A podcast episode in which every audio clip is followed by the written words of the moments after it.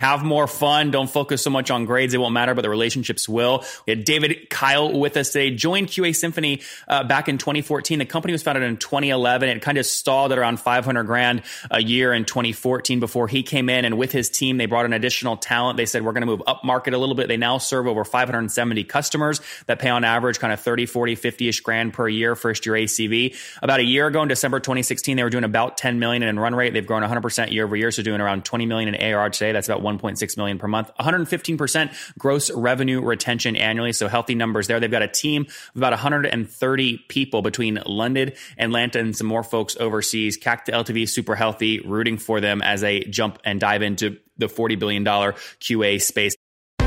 This is the Top Entrepreneurs Podcast, where founders share how they started their companies and got filthy rich or crash and burn.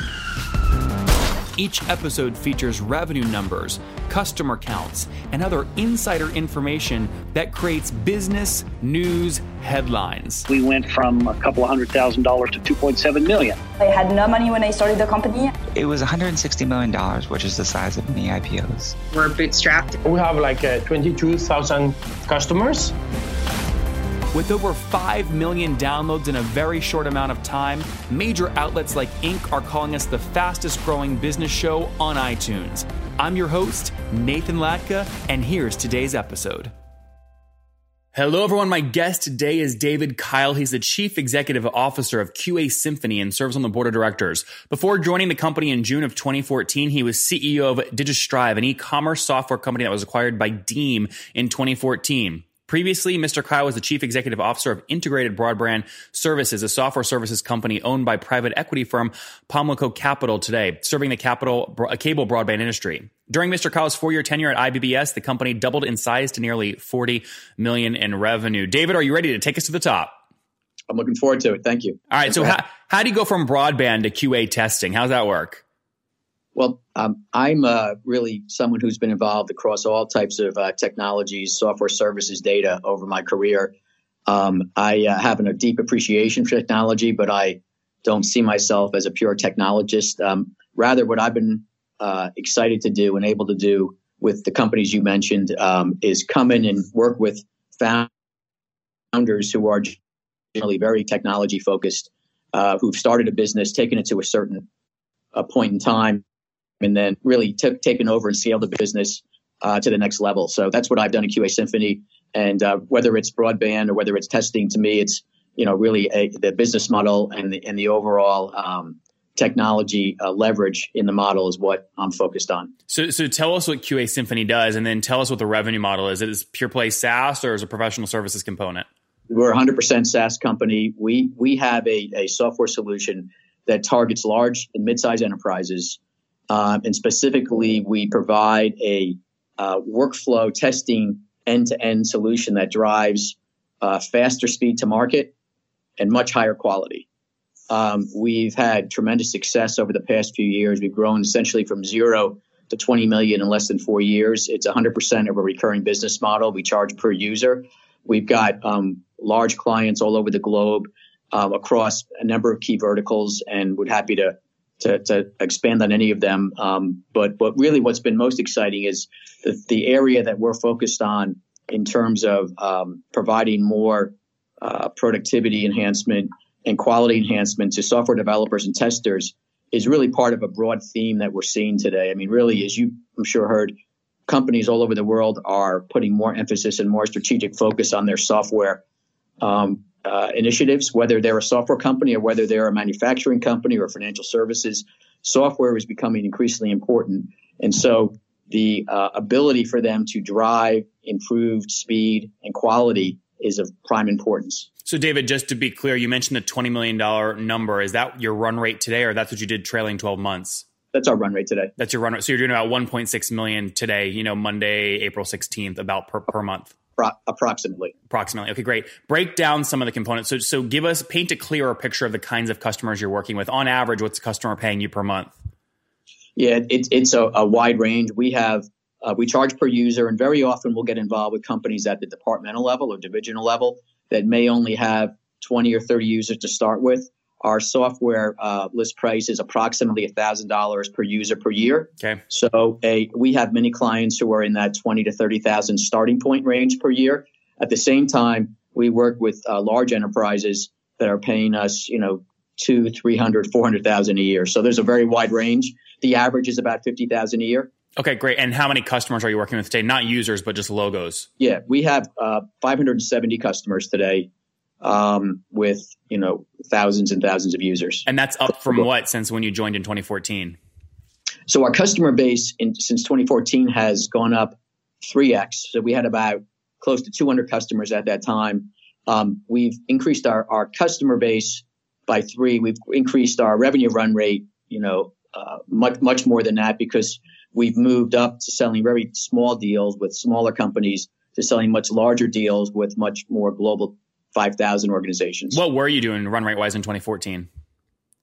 Gosh, we were doing uh, less than 500,000 a year. Oh, wow. Rate. Oh wow. Okay. And then over uh, go back 13 or go back about a year from today. So today you're doing 20. What were you doing 13 months ago? 12. We we we've doubled a year in the past oh, wow. year. Okay, good. So about so about 10 million December 2016 run rate. Now you're north of that. Yeah, yeah. approximately. Okay, and, and, as you may have seen, we were um, in the uh, the Forbes 1000 uh, designated as the, the number eight fastest growing software company in 2017. So that you know gives you a little sense of of more sense of the type of growth we've been able to uh, experience over the past bit. Mm-hmm. And and walk me through some some other kind of caveats here before we talk about how you've driven this growth. So have you done this all bootstrapped or have you raised capital?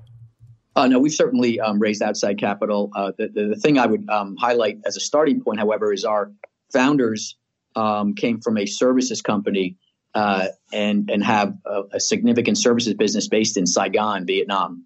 So they had the idea to build out the next generation agile testing platform back in 2011, and started the business by taking 30 of their developers from this services business called KMS and starting QA Symphony in a separate building.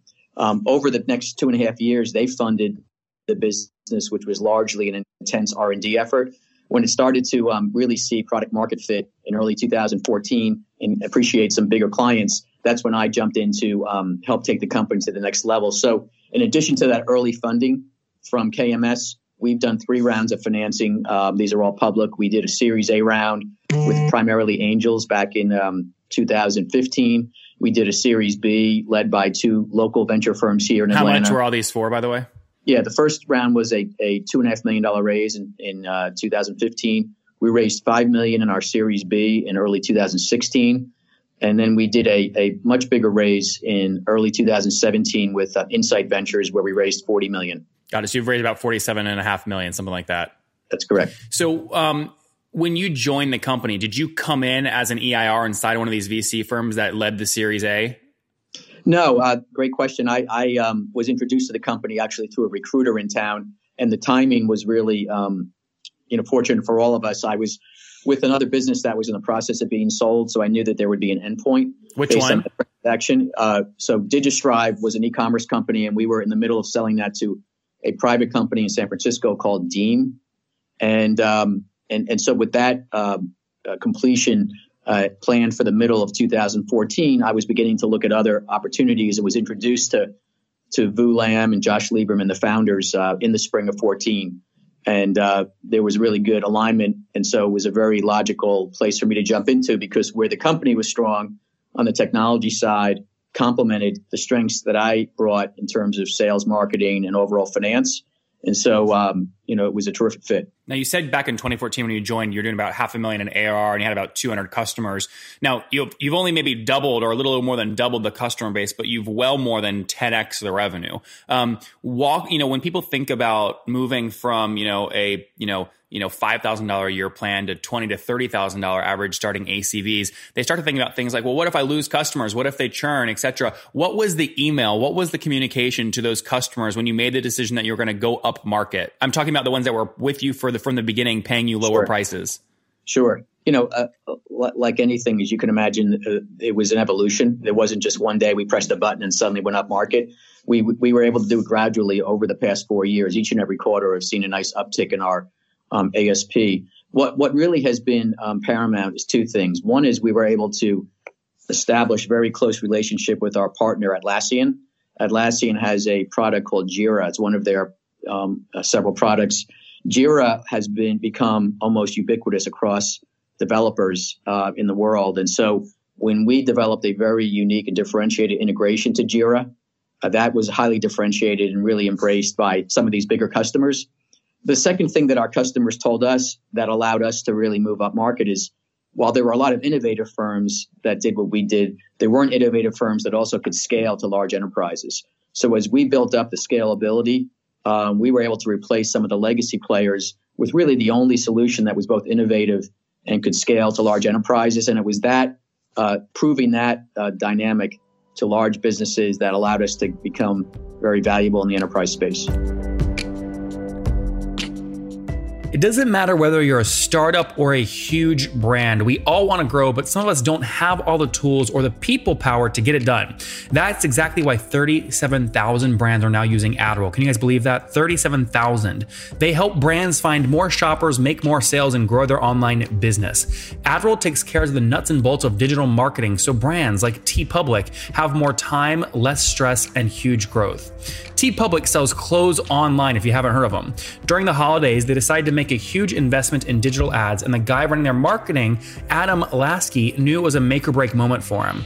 And the investment paid off big time. TeePublic was able to beat sales targets by 2x, delivering massive revenue and making Adam the hero who could go on and tackle more ambitious goals. And he's not the only one. Adroll customers make 246 billion worth of sales every year. Make sure you partner with folks who are proven to help make you money, like Adroll. To see how brands like TeePublic grow faster with Adroll, visit adroll.com slash top. That's A-D-R-O-L-L dot com slash top. T-O-P.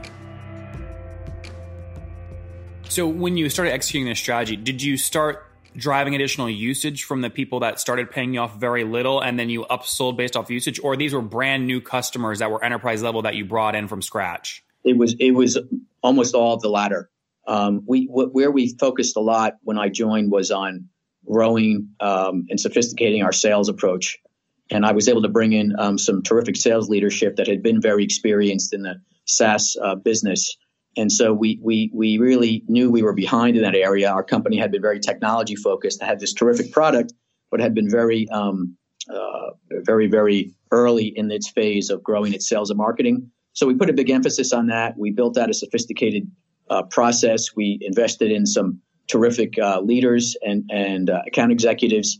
And we started to get some early wins with companies like Nordstrom and companies like um, uh, uh, Barclays and companies uh, in the e-commerce space like Amazon.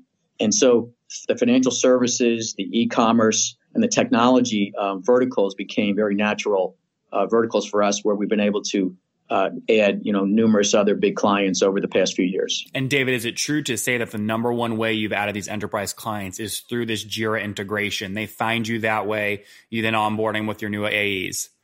Um, that is uh, part of, I think, the overall um, value prop that many customers tell us is the most important, which is our ability to integrate to their key assets across their uh, software development lifecycle ecosystem. But the leads aren't coming from Atlassian, then you're not like in an Atlassian app store somewhere.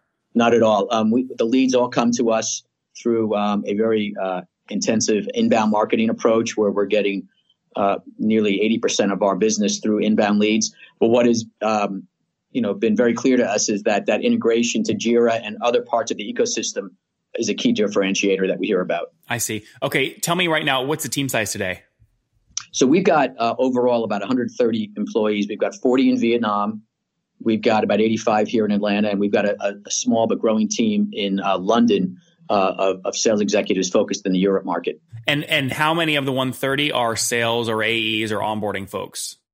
Approximately 40. Okay, so, so healthy amount. Yeah, very healthy yes. amount. And then when you take into account, you know, all your the people working on all your inbound marketing efforts, since that's where 80% of your leads come from, and you also take into account your SDRs, the commissions for AEs, things like that, and additionally, any of your direct paid spend. I mean, what is your fully weighted CAC? You know, um, that that's something that I'm not at liberty to go into detail on, but I will tell you that our CAC metrics um, are in the top quartile of other SaaS companies that we see.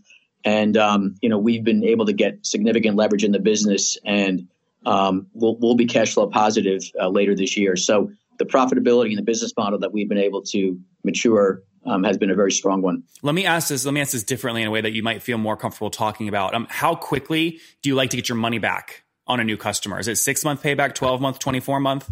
You know, as you know, in the SaaS um, business, if um, a company growing fast can get a payback within a year, over twelve months, that's looked at as kind of a, a best practice, and so that's a target that um, we're very focused on. How, how, when do you think you'll hit that?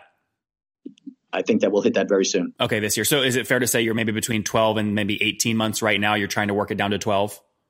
I think that's a, not a bad guess. Okay, got it. Um, walking, um, what in the beginning when you joined, uh, was there was the payback period significantly less than that because you didn't have the sales infrastructure, you didn't have as much cost associated with each sale, and the sales points were much lower? You know, you know, when I joined, candidly, the metrics were not even comparable. We had we were growing a team, we had very you know tiny focus on small customers, and so it really be it really be tough to compare.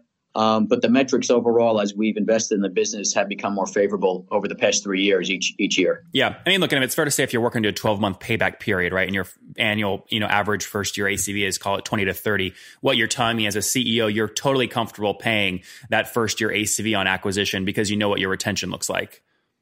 Yeah, I mean, as, as you as you alluded to, you know, the SaaS metrics that you see out there are ones that we've targeted and have been able to perform at or above best practices in our in our uh, uh, general um, SaaS vertical. Well, the big number, and you know this is churn. Tell me about your churn and how you think about it. Yeah, one of the other differentiators that we hear continually from our customers is our very strong customer retention team, and that's an area that we put a lot of focus on. Um, as a result, when you look at uh, the overall number of revenue that we receive from our current base in a given year, the overall revenue is about 115%, which is again in the top quartile, if not top decile of companies at our stage. Now, is that gross or net?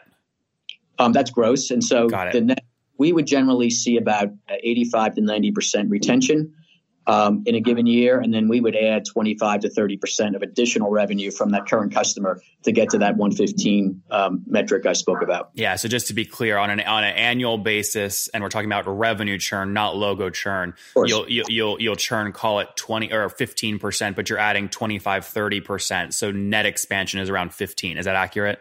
We'll, we'll churn 10 to 15 percent to get to the 85 to 90 percent retention that I mentioned. Oh, I see. Okay. Yeah. So so in that range, that's correct. Got it. Okay, good. And what is driving most of the expansion revenue? Is it just more users, more product features, more usage? You know, you know what's been incredible is, um, and I've written blogs about this. Our primary competitor was HP uh, Quality Center. HP's software business combined with a public company in England called Micro Focus.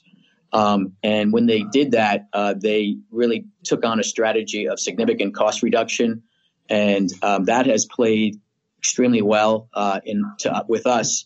We're we're hearing each and every week from large organizations and big partners that they are not satisfied with Micro Focus. They don't have confidence that they can grow with them in the future, and and their only choice for companies that are really looking to scale is QA Symphony. So that's been the catalyst for us that we've taken advantage of and will continue to focus on here in the near term.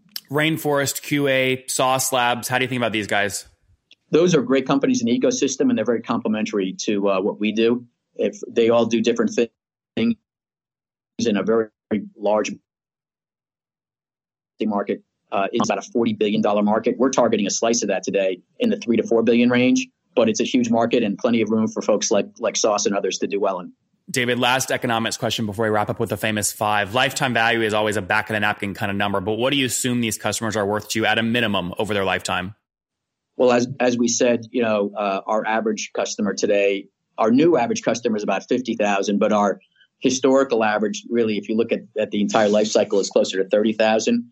And you know, since we're able to keep these customers on average for you know six plus years, you know, you can do the math. It's well north of 150,000. Yep. Okay, good. All right, let's wrap up here with the famous five. Number one, what's your favorite business book, David?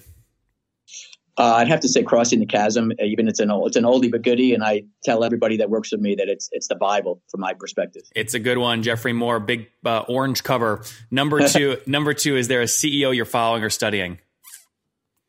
Gosh, there, there's so many. Um, you know, I, I, would tell you that you know everyone's following Elon Musk. Uh, you know, tremendous idea, but I'm I'm probably a Jeff Bezos uh, fan, uh, who someone that has just done remarkable things with that business. Needless to say, and I follow, you know, what he's done in, in expanding uh, their business, you know, very closely. Who gets to Mars first? Be- Bezos or Musk? Uh, I'd have to go with Musk on that one. All right, number three. What's your favorite online tool, David, for building your business besides your own? Uh, you know, I'm a LinkedIn fan, so uh, that's that's one of the uh, where areas that all of us at our company spend a lot of time with. It's been valuable, and I, I see it becoming increasingly valuable. Number four. How many hours of sleep are you getting every night? Uh, wide range there, but I would say uh, six and a half to seven. On that. That's that's pretty healthy. And what's your situation? Married, single? You have kiddos? I'm, I'm married. I've been married for 22 plus years. I've got two teenagers, uh, son who's 18 and daughter who's 15. And as you can imagine, that creates a lot of ongoing excitement. and David, how old are you?